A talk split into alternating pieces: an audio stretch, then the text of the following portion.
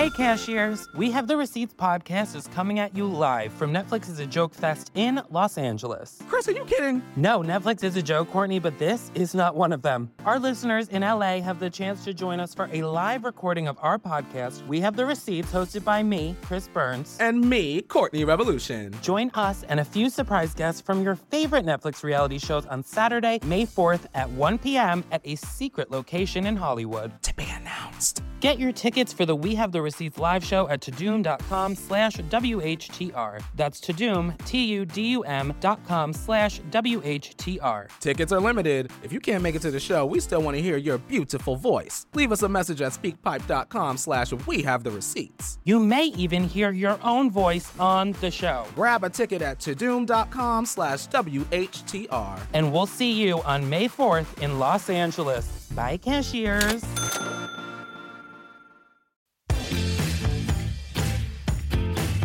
I'm half Sicilian and half Greek. My father's 100% Sicilian. My mother's 100% Greek. I'm 50 50. And guys, I'm not trying to find out I'm anything else, okay?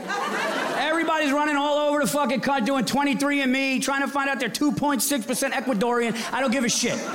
That's another thing they talk about at a party. You know I'm part Hungarian? It's like, you know I don't give a fuck? You know? you know I want to get a hot dog and get away from you? I'm sticking with what I was told. I don't care if one of my ancestors got fucked in Brazil. I don't care. And my father is old school Italian. My father grew up in the Bronx, 1960s. My father's just got, my father, my father's just gaudy chains. My father just rings, chains, just chest hair out. You know, he's just over the fucking top. And when a Sicilian loves you, right, they can't really be mad at you. So when they're upset, like when he was upset with me and my brother, he would say he's a little confused. When an old Italian person says they're a little confused, that's when they're, that's when they're letting you know. Like my dad would call me up and he'd go, Paul, how you doing?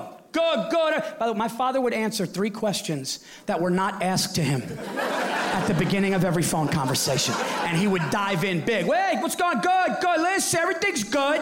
Listen. Just, um, you just let me know when I could talk. He goes, listen. He goes, I came across your comedy bio over there on the internet. He talks about the internet like it's a location. yeah, I found it down there. It wasn't hard. I found it down there. He goes, I came across your comedy bio. He goes, it was good. It was good. That's how I know he didn't like it. Okay? That's what Italians do. They lift you up before they kick you in the dick. That's what. It was good. It was good. He goes, but then I noticed as I'm reading, it said you also come from Greek heritage. You put on there. So I'm a little confused. So I, let's leave that out. We don't need to. He always acts like he's doing it for you. Let's not confuse people. Let's not. I was like, you remember my mother? You remember? My daughter's name, my daughter's name is Sophia Erin Verzi. Sophia Erin. So my dad called me up. Paul, how you doing? Good, good. Everything's good. Everything's always good. Everything's, everything's good. Listen. I want to congratulate you on your baby girl, my son. Beautiful. You named her Sophia. He goes, beautiful, strong, Italian name. Then I noticed her middle name was Aaron.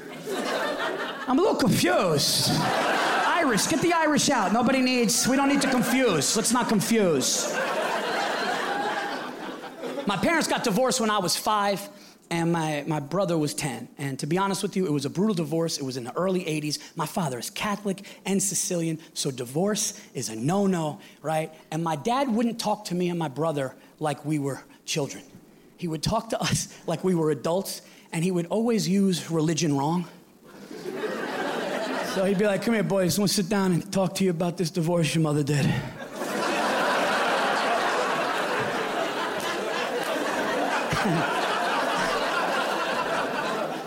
Un- unfortunately, boys, the devil invaded our family.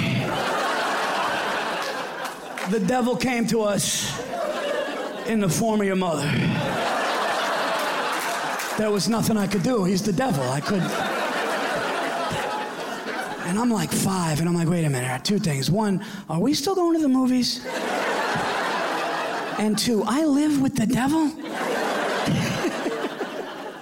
My dad doesn't give a fuck, dude. My dad is.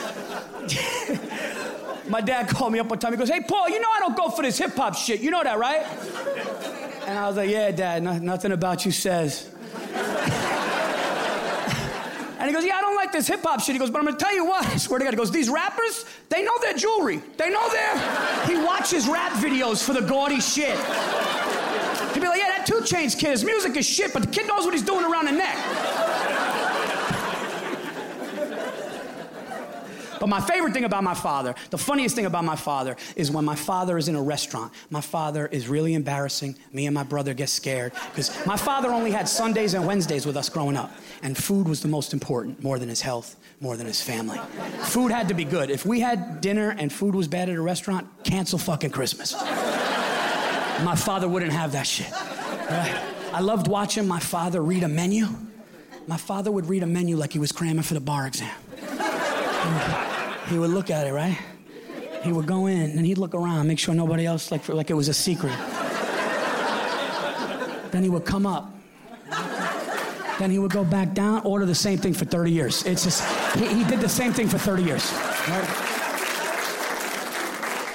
But if the food was bad, and I remember one time me and my brother were in there and we're nervous. Like I said, he could be hard on waiters.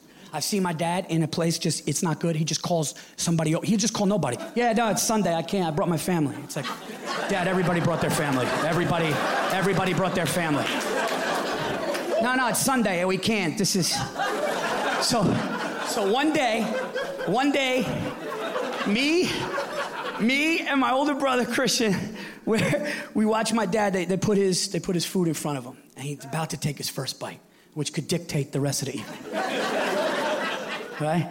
And he takes a, he takes a bite, and I notice it's not good. I see it register. He doesn't say anything. He doesn't do anything. I just see, and I'm like, oh shit, I should go to the bathroom. this is not to be good. And my dad bites it and just goes, oh no, and dropped the fork. He sounded like Pesci right before he got whacked at the end of Goodfellas. I wanted to run up to the waiter and go, kid, get the fuck out of here. Get out of here and never come back again. Netflix is a Joke presents Paul Verzi's Nocturnal Admission.